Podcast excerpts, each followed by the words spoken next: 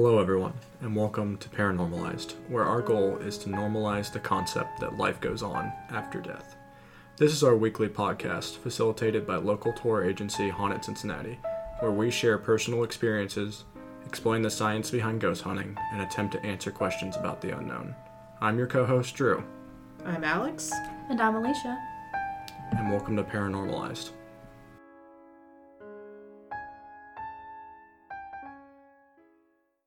So, in last week's episode, we discussed the basics of ghost hunting and the equipment needed to get started. This week, we promised that we would be discussing more high tech and optional equipment in depth. What piece should we start with? Uh, I think we should start with a spirit or ghost box. So it works by rapidly sweeping through different radio frequencies to create white noise. Spirits are supposed to be able to harness this energy to speak through the box by using full words or stringing parts of words together that are spoken over the radio. Paranormal investigators have been able to get full sentences out of ghost box, but it's more likely you only get a few words. It's the best way to hold a conversation of sorts with ghosts since you'll get an answer right away and you don't have to wait to review audio later. Spirit boxes are easily purchasable through suppliers such as Amazon, and they range in price from 70 to $130 depending on manufacturer and features. I have kind of a weird question about spirit boxes just because I don't have as much experiences with them as everyone else does. Um, I've seen a lot of people using them over the years, and I've always wondered how they can justify the presence of a single word as evidence when it could just be a word from an actual radio broadcast that has leaked through. I mean, with the rapid channel scanning, I'm sure every once in a while it hits on a channel that is not static, and you get fragments of an actual broadcast, right? So, what do you think is necessary for the spirit box to provide actual believable evidence? Usually, one word responses aren't evidence, at least in my opinion. In order for it to be believable, it needs to be consistent, intelligent responses, preferably in sentences. One should not reach for evidence. Like, take for example, if the spirit box let out a word such as wheat, and then you are in Over the Rhine, which is famous for their beer, and you associate wheat with beer and then OTR, so that has to be something intelligence talking to you. That's just not the case. It needs to be consistent, intelligent responses to questions you're actually asking it. It can't just be random words that don't fit in with whatever you're saying to them.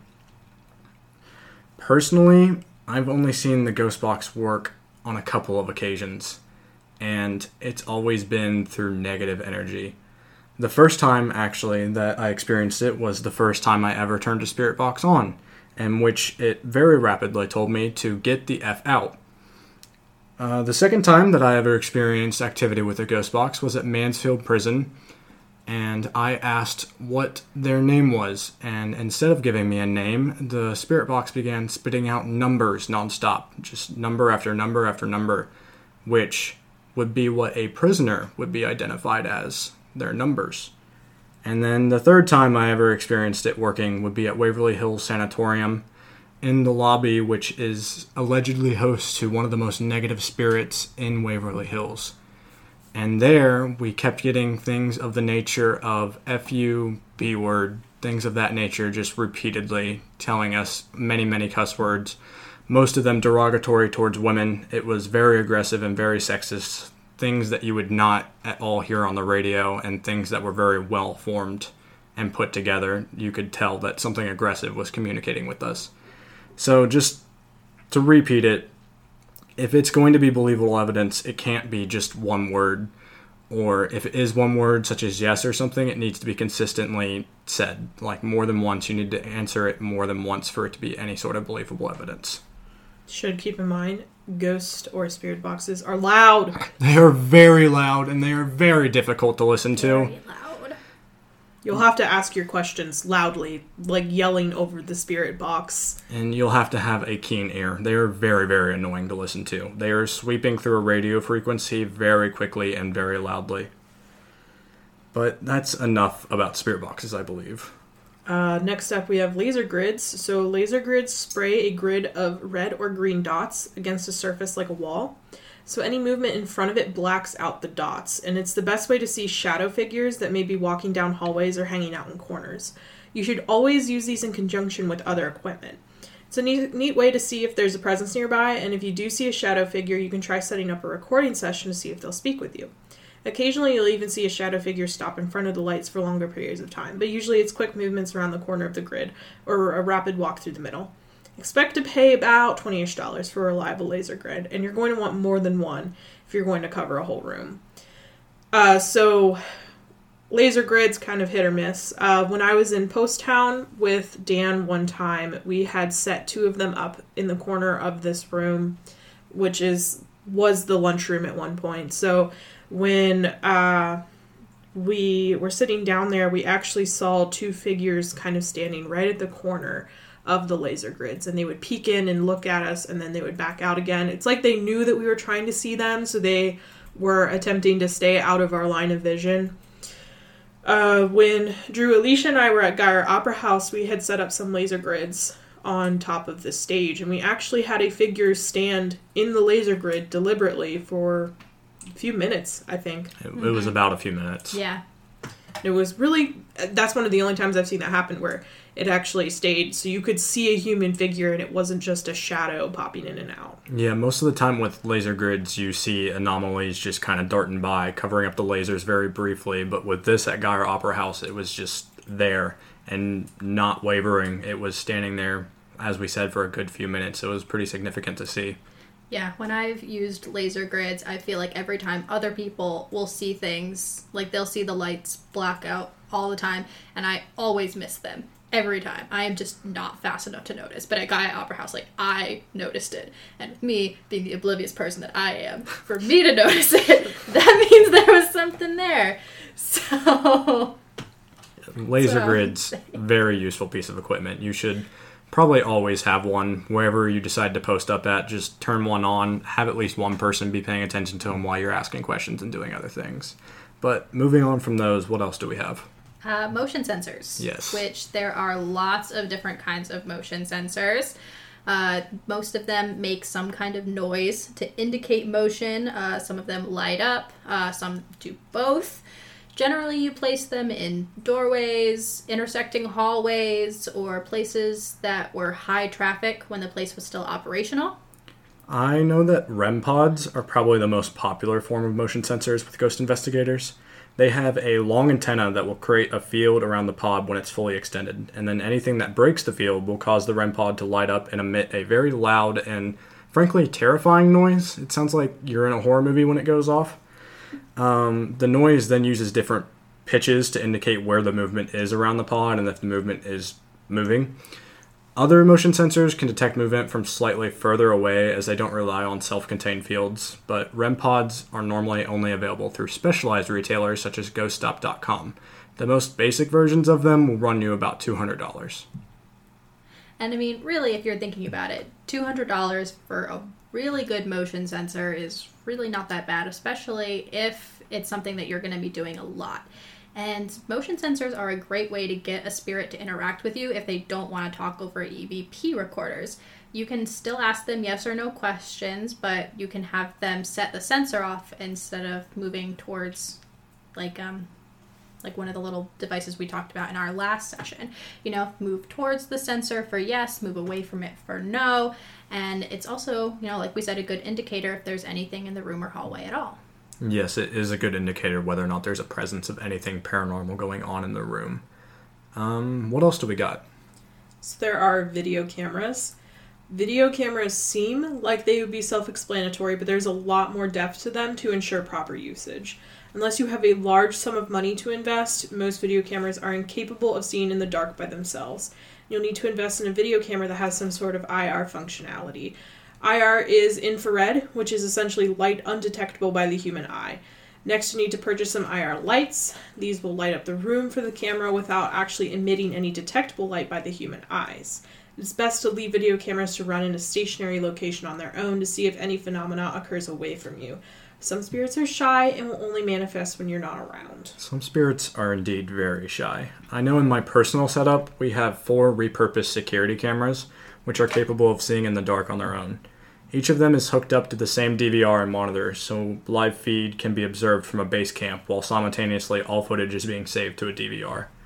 I've only ever utilized video cameras in a couple of investigations so far, just because they're a new thing that I've acquired, but I've already received a significant piece of evidence from them. At Poasttown Elementary School, on camera number three, pointing down the second floor hallway towards what is known as the mean teacher's room, an anomaly can be seen around 2:40 a.m. poking its head out slowly from a classroom on the left before quickly retreating back into the room. And like Drew's setup, the more advanced setups, you'll see investigators using thermal imaging cameras. Thermal cameras create a heat map that show all the temperatures in the area of the lens. These cameras can be used to detect cold spots and sometimes will even pick up figures of individuals who cannot be physically seen. Just make sure you don't get them confused with a member of your party. Yeah, that is very true. Usually, actual people, well, always actual people are going to be very orange, yellow figures on it because we are warm, Warm-blooded beings. Yes. um, and when you see spirits that'll manifest on the thermal imaging camera, they will typically be gold, cold spots, so blue, purplish colors that you can see on there. We have not had much experiences with thermal imaging cameras because they are very, very expensive. But luckily, our boss Dan provides us with the expensive equipment, so we do not have to go out and get it. And recently, Alex and I went to Bryn Du Mansion to lead an investigation there over in Granville, Ohio. And we had our first experience with the thermal imaging camera ever picking up something. And it was when me, Alex, and another investigator were upstairs by ourselves on the third floor of the mansion. And we were getting a lot of activity. We kept seeing stuff run past the doorways and stuff, like something was just playing some form of tag with us. And we were actually getting the first EVP responses of the night. And our other investigator pointed the thermal imaging camera at me and said that there was something very small next to me, almost child size, just standing next to me. And that would be accurate with what we believe we were interacting with because of the playful nature of it. It's very creepy. I'm not a fan of childlike entities. No, we are No. not fans of childlike entities. entities, Nope, but nope. we will explain that later. Uh, so another thing, this is going to be an unusual one, so bear with me. So something you can use is a 360, as in an Xbox 360 Kinect camera. This is a very unusual piece of equipment. There's been a good amount of evidence captured with it, though. So um, essentially, you hook up a 360 Kinect to a monitor, ideally a mobile monitor, and you stand in the most active room to see if you can get an image of a spirit on the screen. So obviously, it's not a full bodied apparition like you would hopefully get with a video camera or something, but you can see the Kinect outline of a person. So our coworker Jason has seen things walk around with the Kinect, wave, and do little dances. Uh, keep in mind that you'll be needing to use this in a dark room, and so the Kinect will attempt to make people out of anything. So if you point it at a tallish, straight object, it will likely attempt to force a human frame on it, so it's best to use in a mostly empty room. But if you're getting a significant amount of movement in a room that does have furniture, then you're probably actually capturing something. yes, like at Poasttown, um, in the room that we like to refer to as the bad vibe room, we had the Xbox Kinect, whatever you want to call it, strange device running in there, and it was producing very strange figures that were very disjointed and downright creepy looking. Very creepy. that were moving in very strange ways, and they were. It was not enjoyable to watch live. Let me tell you that much. And I also have heard experiences about the Xbox Kinect being really, really useful at Poasttown. There's one room that used to be an old gym, but it has since been turned into a room just filled with dolls, and it's the only room in Poasttown that I refuse to go in. Yes, the doll room. It's oh god, it's god awful. It It's is. so bad. but I heard this story about how they were trying to use the Xbox Kinect in the doll room, and it placed one of the little stick figures on a Raggedy Ann doll, and that doll the week before had flown off of the shelf, which terrifying. Especially since Annabelle was a Raggedy Ann doll. yeah, Just for those of you who do not know, Annabelle don't was not porcelain. Like it. She was She- a Raggedy Ann doll, which somehow makes her creepier to me. I agree. but so I think that's really interesting that like it's not just you know tall-ish objects it'll try to place a human form on it'll also try to place them on anything resembling slightly a human form including a doll and the doll was apparently moving and i don't like it I just don't like dolls, man. Yeah, that's uh, doll room is a special place in Poasttown. It really is. yeah, in case you haven't noticed so far, we're going to reference Poasttown a lot because it is one of our favorite locations and where we get a large surplus of activity compared to other places. But moving on to other pieces of equipment, if you want something that will terrify you as much as it will help you, you may want to look into a device known as Boo Buddy.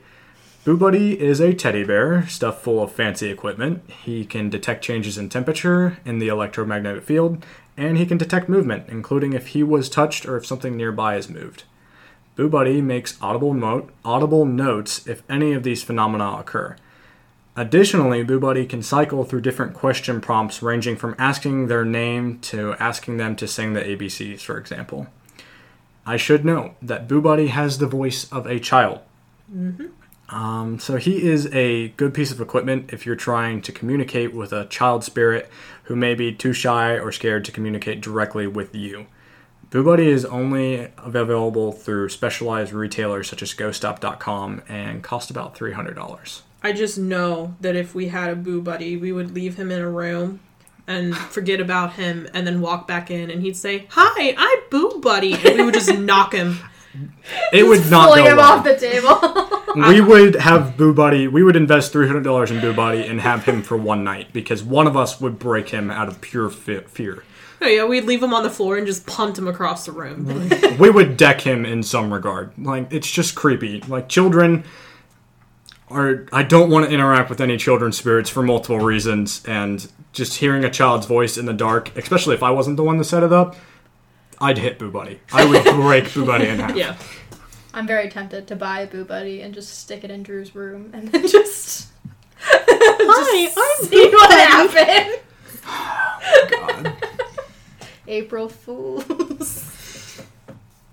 so, moving on from the terrifying existence that is the Boo Buddy, um, there are also devices uh, like the Ovilus or the Paranormal Puck. These devices house a large like dictionary of words, um, and allegedly spirits are capable of sifting through these words with different energy fluctuations and choose whatever word they want to respond with. And with these, you can receive intelligent responses in real time. And some investigators have even experienced full coherent sentences strung together by the device. Now, I don't have any personal experience with the Ovilus, so I can't speak on that regard. But I do not trust the results of the paranormal puck. The device pairs to your phone, and through an app, the phone spits out the words. And it seems to me that the device just reused the same 30 words on a cycle rather than anything that I would deem to be intelligent. Not to mention, I just I do not trust any phone apps that claim to be for ghost hunting. Besides being able to record or light up a room, smartphones just don't possess the capabilities of the complex technology that actual ghost hunting tools require.